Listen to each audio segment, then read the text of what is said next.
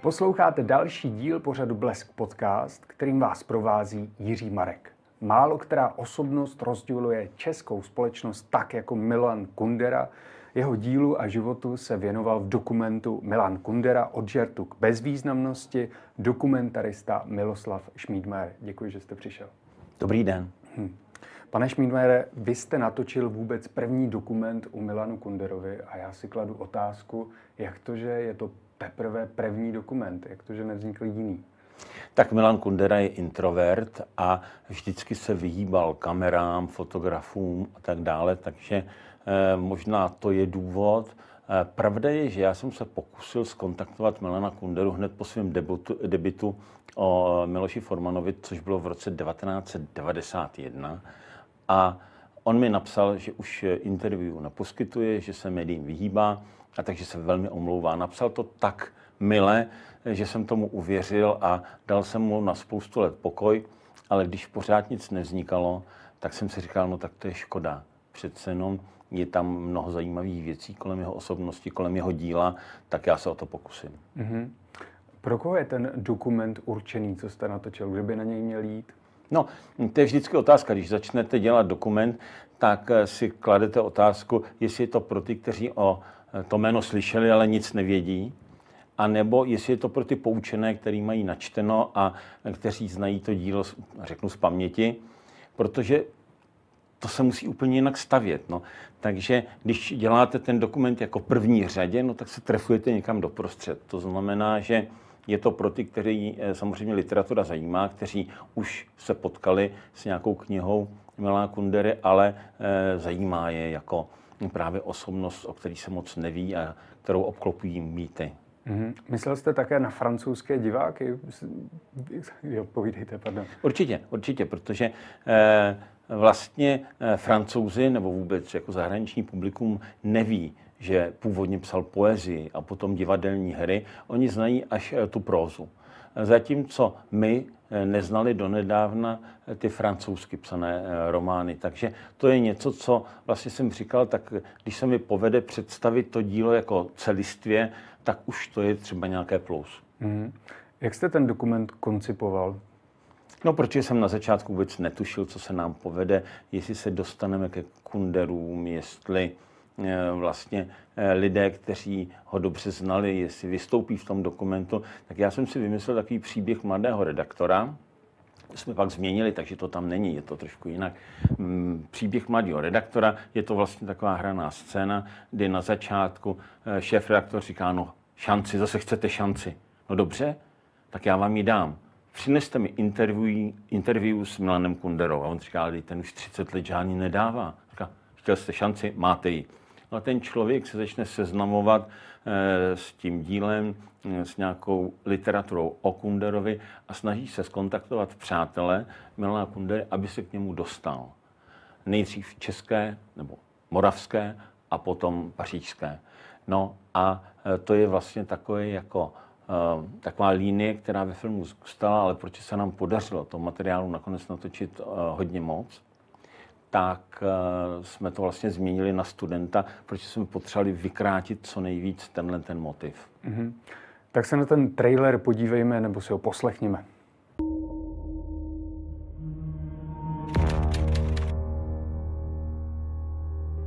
Je suis toujours un peu étonné qu'on refuse de voir que Milan Kundera est un écrivain français.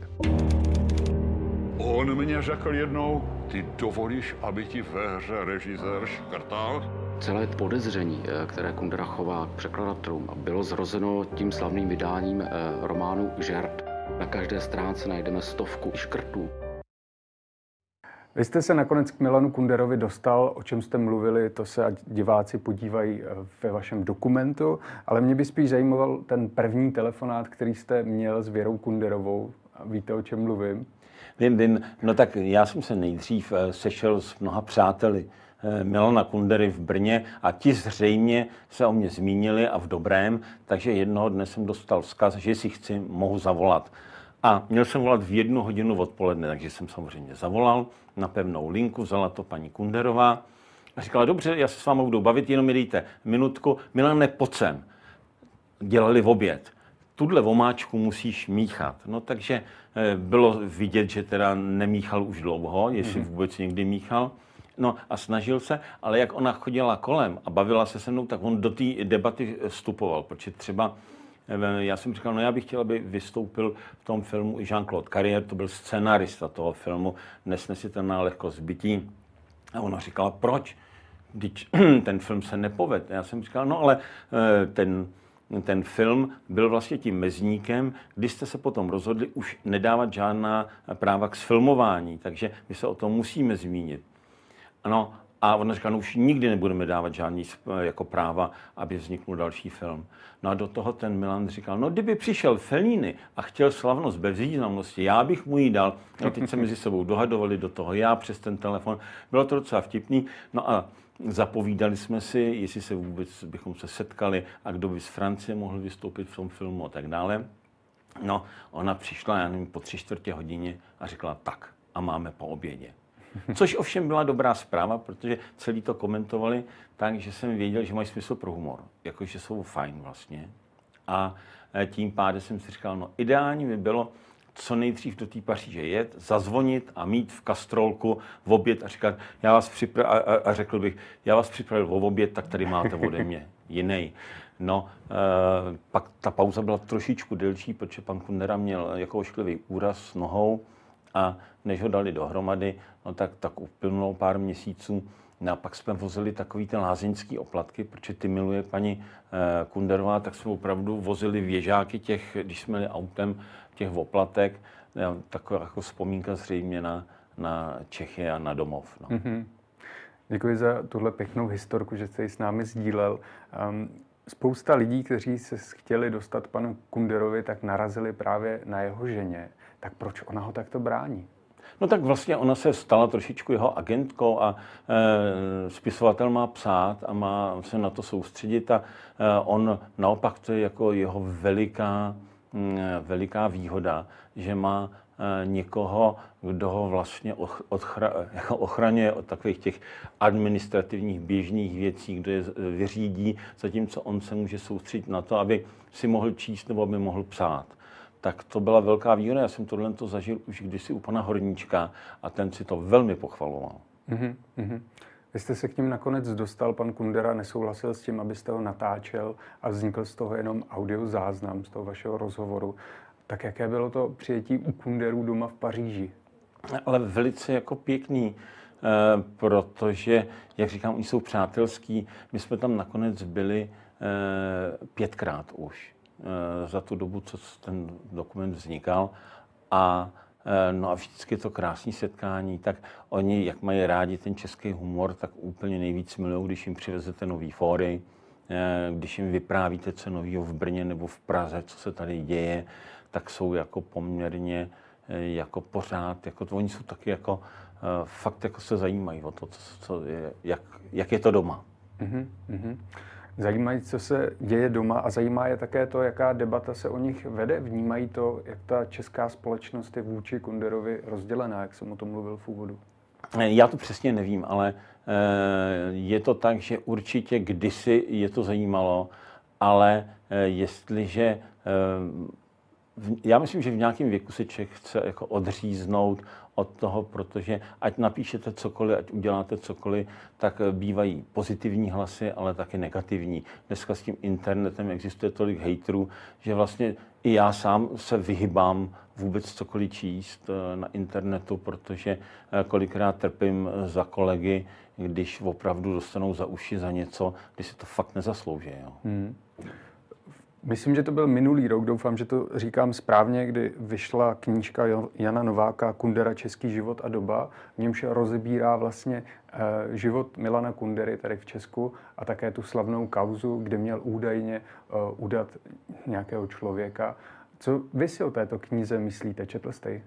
Tak eh, ta kniha vyšla, když už jsme měli natočeno a vlastně jsme měli nahrubo eh, stříženo, když jsme měli takový ty čtyři hodiny a měli jsme jako spíš problém, co vyhodit, aby ten film měl 90 minut ideálně. Hmm. Eh, takže já jsem potom už se s ním jako s tou knihou vlastně záměrně neseznamoval, protože potom třeba si uvědomíte, že něco tam chybí, něco ne a většinou to, co tam jako není, tak záměrně není. A je to proto, že, jak už jsme řekli, byl to první dokument, eh, soustředí se na dílo a všechny ty kauzy, které často nejsou jako přesně doložení, nebo existují názory, že to tak vůbec nebylo, no tak já si nevím na svědomí, že budu někoho uh, očerňovat kvůli něčemu, co nikdy neudělal. Takže uh, v knize můžete polemicky, můžete cokoliv napsat, ale ten dokument, jestliže je první, no tak to v žádném případě hmm. nebyla cesta, kterou bych chtěl jít. No.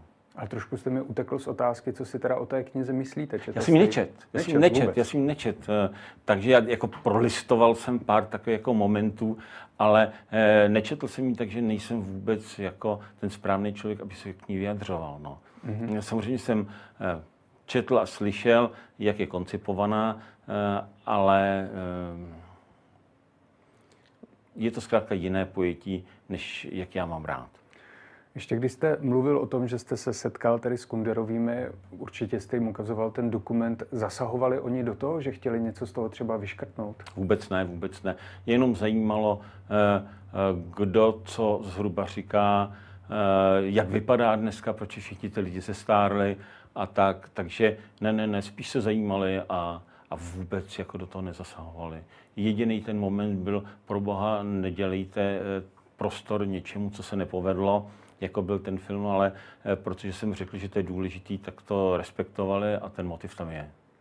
Zase uděláme zpátky moslý ústek k tomu úvodu.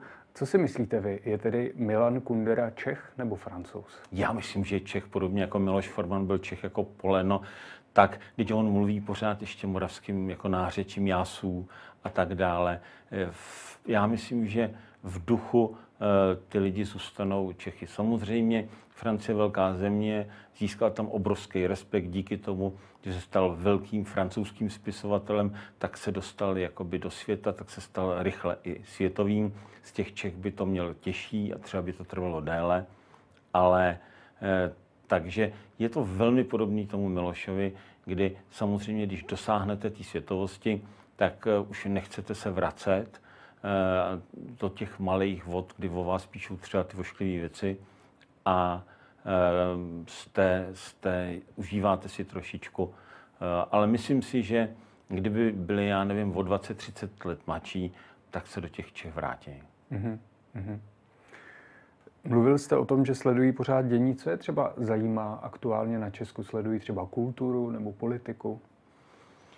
Eh, to byste se musel zeptat jich, já to přesně nevím. Eh, ptali se, co je novýho postavení v Brně, jak se to změnilo. Mm, podobně v Praze, spíš jak se to město jmenuje, eh, mění, jak, co vychází, co teď jako frčí, co nás zajímá a především ten humor. No. Hmm.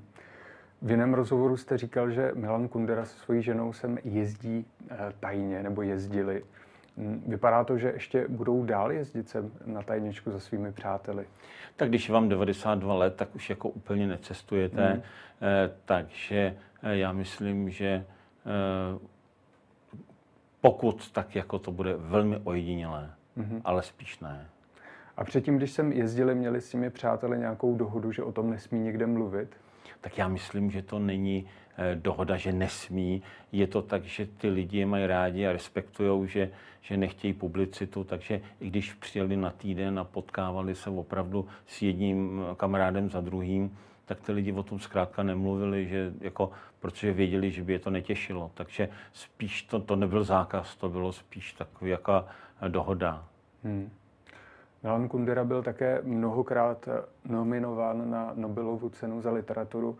Proč ji nezískal? Mrzí ho to třeba, že nemá tuto cenu? Tak jako o tom jsme e, konkrétně nemluvili, ale tak to víte, když už jste nominovaný na tu cenu a pak ji nedostanete, tak to vás zamrzí. Jako, asi to není něco, kvůli čemu by jako skákal z okna, ale, ale tak zamrzí vás to, no tak si dáte víno a život jde dál. Ale Mm, on to těsně nedostal. No. Vždycky zase jsou kolem toho nějaké mýty, eh, takže je těžké se k tomu vyjadřovat, eh, protože těch historek kolem jsem slyšel hodně a teď, co je pravda, to nevím. Uh-huh. A je nějaká, která se vám zdá nejvíc pravděpodobná? ale no tak hledě, do toho bych se nepouštěl. To fakt jako se zeptejte těch odborníků, historiků, který to mají v malíku. Já to mám fakt zprostředkovaný od mnoha lidí, a právě v tom mám spíš zmatek, takže je to motiv, kterýmu jsem se potom v tom dokumentu vyhnul. Ale pravda je teď, že ty dvě nominace eh, tam zmíněny měly. To máte pravdu. Mm-hmm. Mezi literárními historiky se říká takový fórek, že buď někteří mají rádi Kunderu nebo Hrabala. A řekl bych, že to je teda spíš u starší generace, že já to tak teda nemám. Jak to máte vy? Máte radši Hrabala nebo Kunderu? Já mám rád oba dva, protože Hrabal tak to je hrozně... Ty knihy vznikly před mnoha lety a můžete číst to dnes.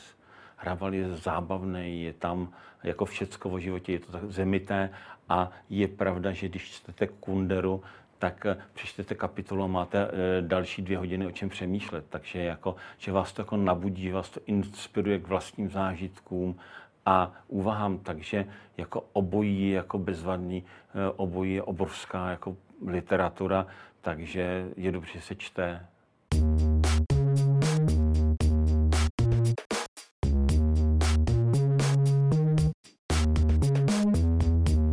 Pane Šmítmere, bavíme se o Kunderovi, ale ještě jsme nezmínili vůbec žádné z jeho literárních děl.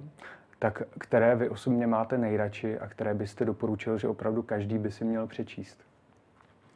No tak um, u toho Kundery se dá říct, že opravdu uh, stojí za přečtení jako všecko. Záleží, k čemu inklinujete jako čtenář. Jako, uh, samozřejmě není špatný začít uh, směšnýma láskama, protože třeba rád bych, aby vzniknul jako film Falešný autobus, autostop, pardon, falešný autostop, ale třeba teď mám rozečtenou znovu knihu Smíchu a zapomnění, No, to je taky jako velmi inspirující, zábavná kniha. Lidi milují nesnesitelnou lehkost bytí a pro ty, kteří jako rádi bádají ve vrstvách, co všechno zatím je, tak slavnost bez významnosti je taky jako velkým počinem. Takže já myslím, ať vezmete jakoukoliv knihu, eh, tak v ní najdete něco pro sebe. Hmm. Já když jsem četl Nesmrtelnost, tak teďka po letech tam vidím takovou paralelu k Milenu Kunderovi. On tam rozbírá Goetheho, jak on vlastně tvoří ten svůj obraz. Už za života se snaží být klasik, což mu nabourává vlastně ta faninka, která se snaží taky získat nesmrtelnost tím, že si píše s dalšími osobnostmi. Tak v tom vidím paralelu, že Milan Kundera už od, toho, od těch 90. let neposkytuje rozhovory a jenom buduje to svoje dílo, dělá to záměrně, uvědomuje si to. No to určitě, no tak jako, víte co, eh, on měl špatné zkušenosti s žurnalistama a jak on lpí na každém slově, na přesném významu, No a oni to zmou tak přibližně a teď to zkreslej, no tak on trpěl. Takže proč by to měl podstupovat? On má e, tu výhodu, že jeho knihy po celém světě kupují, i když nemá takzvané PR, že nemá reklamu jiní autoři musí furt o sobě dávat vědět, aby vůbec se vědělo, že to je nějaký spisovatel. Takže to nemusí a tom vlastně eh, je jeden z mála, který to takhle může dělat. No. Ale vidíme v Česku, že se to proti němu otáčí. Je to taky třeba v jiných zemích. A tak my vždycky eh, hledáme spíš to špatný, než to dobrý. Je naše národní povaha, která zrovna není úplně nejskvělejší, ale je to tak, takže eh, tady se mluvilo, že nemá rád Česko, proto tady nevychází ty francouzské eh, knihy nebo francouzsky psané knihy. Opak byl pravdou on si tak mu záleželo, aby právě u nás to bylo přesně, že to chtěl přeložit sám, jenže potom měl nápady na vlastní knihy, vlastní esy, takže to odkládal. No a překlad jedné knihy je rok života, no tak jako e, proto nevycházeli. Teď má důvěru v Anu Karninovou, která je skvělou překladatelkou a vím, že jsou s těmi překlady jako náramně spokojení a že budou vycházet i ty další knihy. Takže není to tak, že by to chtěl utajit. Nakonec e, u nás povolil majitele klíčů, což je divadelní hra, jeho první, tak ta se teď buď uvádí už v Brně. Ta premiéra měla být, mm-hmm. ale kvůli covidu se to posouvalo, tak nevím, jestli se už uskutečnila, ale takže opak je pravdou. No, to jsou ty mýty, které vznikají, protože zkrátka každý Čech spíš hledá to špatný, eh, kde co může skritizovat, než co pochválit. No. Mm. Pane Šmítmére, myslím si, že se můžeme přesunout k druhému filmu, který vám letos vyšel, a to je Jan Verich, když už člověk jednou je. Tady ukážu našim divákům, jak vypadá DVD, které se nám přinesl moc za ní. Děkuju. A čím váš dokument o Janu Verichovi je eh, originální, protože o Verichovi toho vzniklo už spousta. Máme korespondenci, máme různé záznamy, tak co je nového zrovna v tom vašem díle? Tak to je podobné jako s Kunderou. O Kunderovi vzniklo asi 30 biografických knih, protože když se mě ptají na e, Nováka, tak říkám, ono je, my bychom museli se zmínit i o těch dalších knihách, které vznikly ve světě. No a podobně je to s tím Verichem. Vzniklo spoustu knížek o Verichovi, dokonce i dokumenty, většinou o Voskovce Verichovi, ale nikdy komplexní. Eh, od mládí až eh, jako do smrti, to znamená takový bilanční, se takový dokument nebyl a už vůbec nebyl byli televizní a už vůbec nebyl jako pro kina. A s kamarádem Martinem Slunečkem jsme si říkali, že to je veliká škoda, že zrovna ten Verich je osobnost, která by si takový dokument, takový pomník trošku jako zasloužila. A že dokument v kinech má už jako mnoho osobností, ale ten Verich zrovna ne. No tak jsme se snažili tohle jako uh, udělat, no, jako zaplnit tuhle černou díru. Uh-huh. A jak jste postupoval v tomto dokumentu? No, tak eh, my jsme si vymysleli několik koncepcí, protože jsme věděli, že něco z toho vyjde nebo nevíde. Například jsme chtěli, aby také jako průvodcem byla vnučka Verichova, protože ta Fanča, eh, protože ta vlastně se taky vyhýbala médiím a neposkytovala rozhovory a my ukecali. Akorát zase kvůli tomu covidu nemohla cestovat eh, sem do Čech a tak dále. Takže v momentě, když jsme měli ustříháno, tak jsme ještě narychlo jeli do Švýcarska, protože ona bydlí u Curychu, abychom aspoň krátké povídání udělali, eh, udělali aby v tom dokumentu byla. No. Takže eh, jsme měli několik takových jako linek, který jsme mysleli, že protkneme jako Vánočku a něco se povedlo jako větší, něco menší ale eh, podstatný je, že opravdu jsme se eh, prohrávali obrovským množstvím archivů, materiálů a jako doufám, že fakt je ten dokument udělaný poctivě. No. Hmm. To už po druhé narážíme na vaše výborné přesvědčovací schopnosti. Jak to děláte, že vám nakonec tyto osobnosti, které obvykle teda rozhovory nedávají, kývnou? Víte co, já tomu věřím. Já zkrátka eh, už jsem pár lidí ukecal a je mi divný, když někoho neukecám, protože eh, já je ukecávám v momentě, kdy jsem fakt přesvědčený, že by byla škoda tohle nezaznamenat. Protože potom v budoucnu to může být velmi cené. A tak se to snažím vysvětlovat pořád dokola, no a občas uspěju. Hmm. Co vás na Verichovi nejvíc překvapilo a co vás třeba dodnes fascinuje? Tak já e, obdivuju všechny ty lidi, kteří mají tu schopnost jako velmi vtipně hned zareagovat bez přípravy a tak dále. To je stav mysli, který těm lidem závidím. Vyprávím zase historku o Zdeňku Svěrákovi. My jsme točili první den u Verichovy vily a měli jsme takovou krátkou pauzičku a přišel za ním pán a říkal, my tady nahoře eh, děkujem po první vlně, vlně covidu sestřičkám, tak nebyl byste tak hodnej, pojďte nahoru a jenom dvě slova jim řekněte. No tak pan Svěrák jako slíbil, že tam půjde. Šel nahoru, ani jsem si já nevšiml nějakých nápisů a tak dále. A on říká, tak já vám přišel poděkovat za to, co jste udělali eh, ve vaší práci. Eh, přišel jsem rád, protože jsem si všiml, že vaše združení se jmenuje Kovadlina a já jsem Svěrák. Jo? Takže hned to otočí ve for. No a to měl Jan Verich, to měl Horníček, eh, to má pan Suchý zkrátka. To, je, to jsou lidi, na kterých jsme měli být pišný a hrdý už jenom kvůli této vlastnosti. Navíc to byli jako skvělí lidi, kteří dokázali hodně. Verich se prosadil v zahraničí ve filmech, on hrál v Bondovi, jako projít tím castingem, aby si vás vybrali, to je stejně těžký dneska, jako to bylo tehdy. Jo? Takže on byl opravdu herec, který nebyl podobný žádnému jinému. Akorát, co je legrace, že v těch zahraničních filmech hrál většinou i v tomhle Bondovi zlouna, toho, tu negativní figuru zlou, zatímco u nás hrál ty dobráky. Hmm. Jo. Ale e, s Anthony Queenem hrál vedle něho velkou roli. No a když se na to koukáte, on vůbec nebyl horší, on byl naprosto skvělý. Takže to byl výjimečný herec, ještě autor, no, velká osobnost. No. Samozřejmě ne všecko eh, je chválihodný, taky eh, občas udělal nějakou chybu nebo eh, něco, čeho se můžete chytnout a udělat třeba i jako negativnější pohled na Vericha, ale to byla velká osobnost, která fakt uměla, takže si takový dokument zaslouží. Mm-hmm. Když jste zmínil zrovna Jiřího Suchého, tak ten také v rozhovorech s Karlem Hvíždelou mluví o tom, že sbíral vlastně komiky, což měl také Jan Verich zálibu.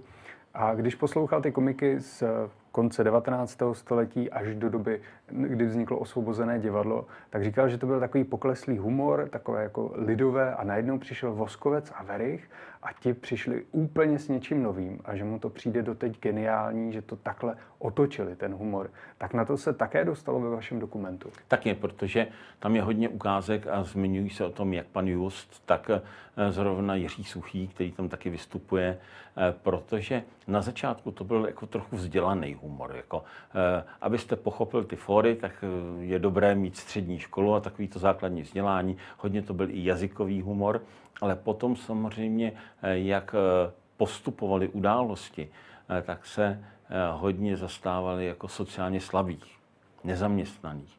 No a potom, když nastoupil fašismus, no tak to bylo jednoznačný nepřítel a to se dostalo do té tvorby jejich, no a tam už teda ta hloubka byla. Hmm. A e, potom samozřejmě to bylo jako složitější jako udržet, protože každý potom vlastně po válce chvilku byli spolu, ale pak každý vlastně tvořil sám.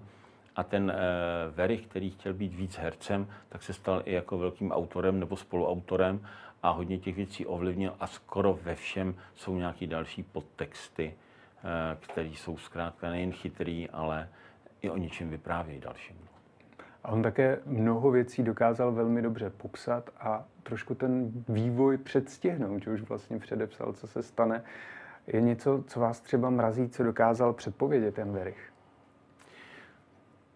No víte co, on se hodně angažoval v tom roce 1968 a, a věřil tomu, a byl to spíš Voskovec, který viděl okus dál hmm. a vlastně předpověděl mu ty hodně smutný 70. léta, kdy Verich tvořit nemohl. Takže hm, tam, tam, no toto, Příběh Vericha je zajímavý, protože to jsou životní osudy takový, že z toho můžete udělat dva celovečerní filmy, velmi dramatický. Tam je opravdu silný životní příběh. No. Hmm.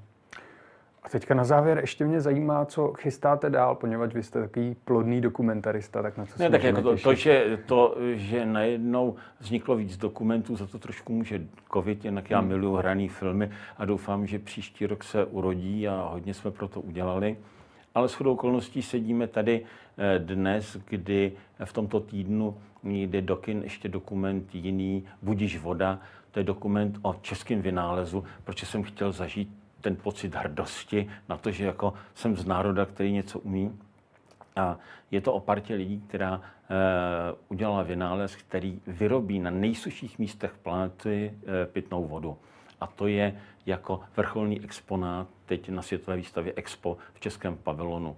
Takže jeden vizionář, pan Potužník, si něco vymyslel a parta vědců to dokázala uskutečnit. A ten dokument se jmenuje Budíš voda startuje tento týden v kinech. Mm-hmm. Já děkuji, že to zmiňujete. Měli jsme také hosta v našem pořadu Blesk podcast, zrovna jeden zástupce z věců, moc se mu omlouvám, nemůžu si vzpomenout na jméno, ale zrovna jsme to tam řešili a on vysvětloval, jak to vzniklo u úplně absurdního nápadu, kdy on se jim vysmál, panu Potužníkovi, že něco takového, ale pak si sedli, začali to rozmýšlet a nakonec to vytvořili. No to geniální na tom je, že nejen, že umějí vyrobit tu pitnou vodu, ale oni umějí, eh, šli i jako na druhou, oni umějí zúrodňovat i poušť že tam dávají nějaký houby a tak dále, který drží vodu, jinak by to proteklo.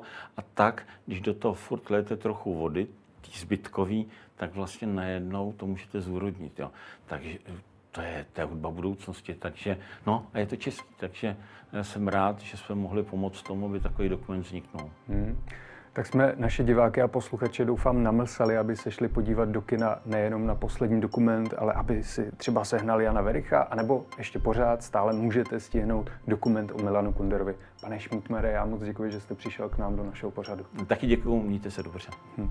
A vám přeji příjemnou podívanou a těším se zase příště.